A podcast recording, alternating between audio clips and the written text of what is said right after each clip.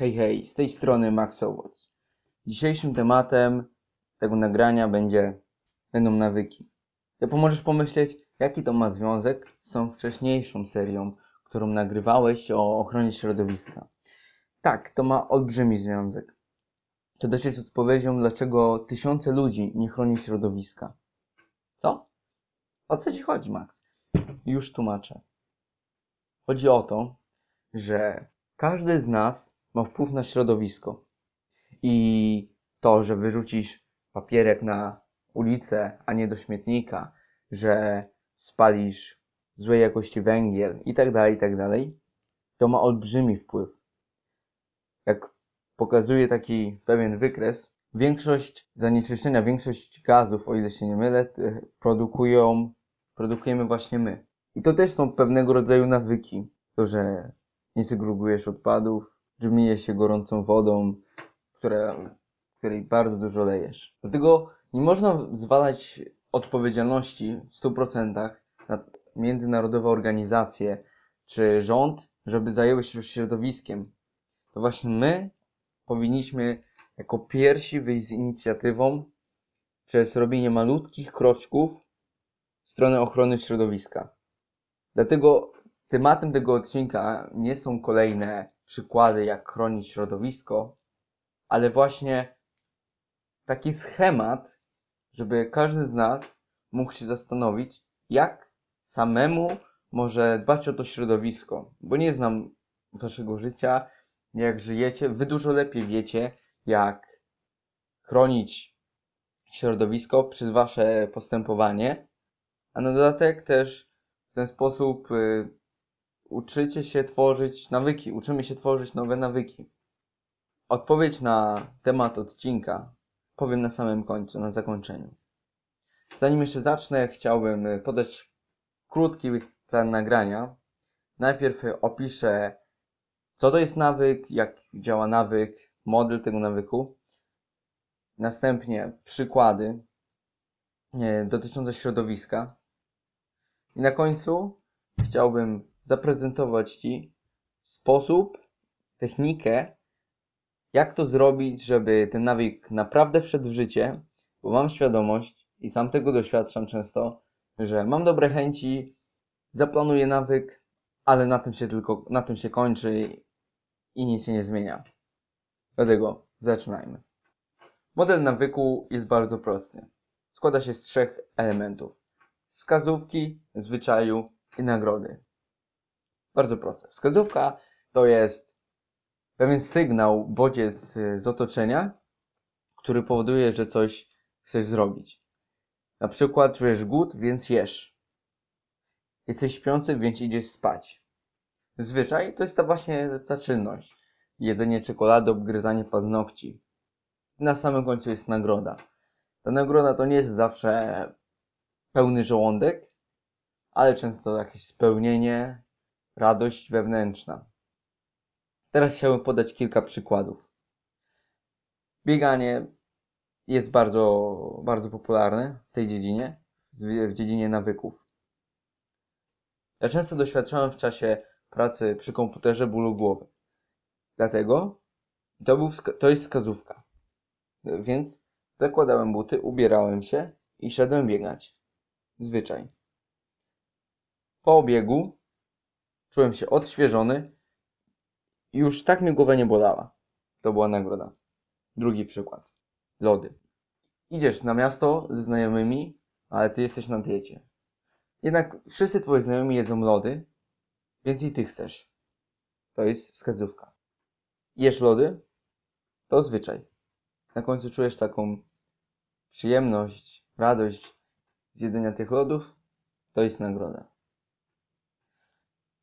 To jest tak w skrócie plan, jak działa nawyk. Tak naprawdę, jeśli chcemy coś zmienić, i to jest, dotyczy każdej dziedziny życia.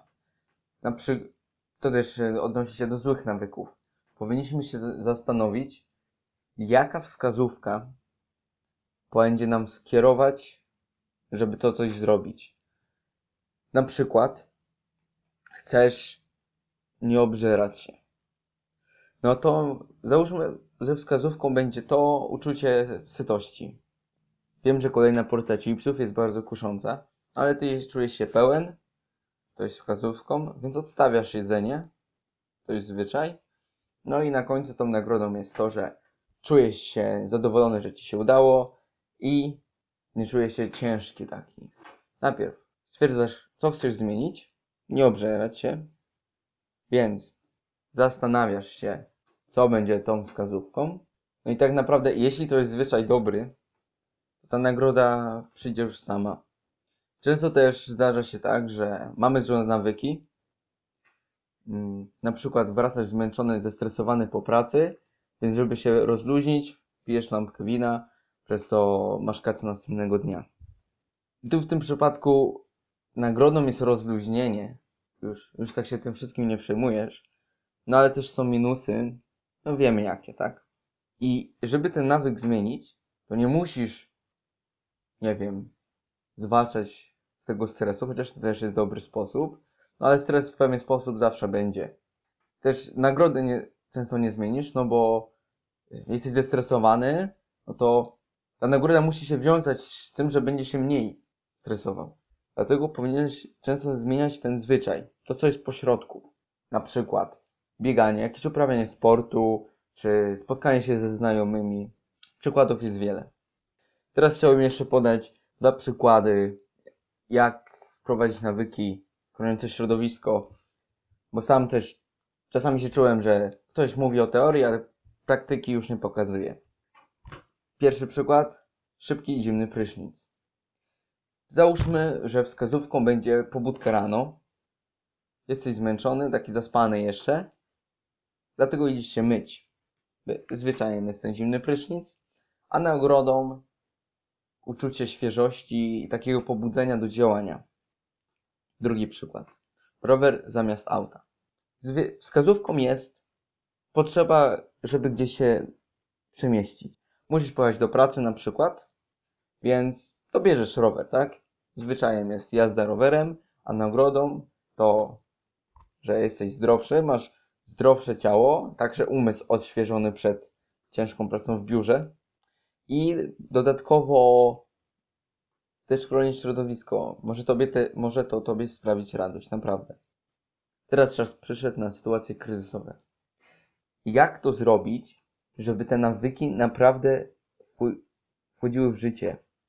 Żebyśmy naprawdę je robili. Dlatego bardzo ważnym elementem jest, żeby nie wymagać od siebie za dużo.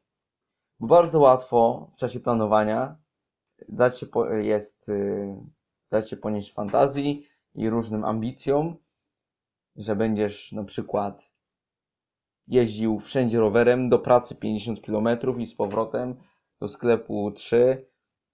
Nie dasz rady. Tego po pierwsze. Dlatego na początek powinieneś wyznaczyć bardzo prosty cel. No weźmy już ten przykład e, o jeżdżeniu rowerem. Masz pracę 50 km od domu. To załóżmy 20, bo 20 km od domu pracy, no i sklep 3. Załóżmy, że do sklepu jeździsz dwa razy, trzy razy w tygodniu. Robisz duże zakupy.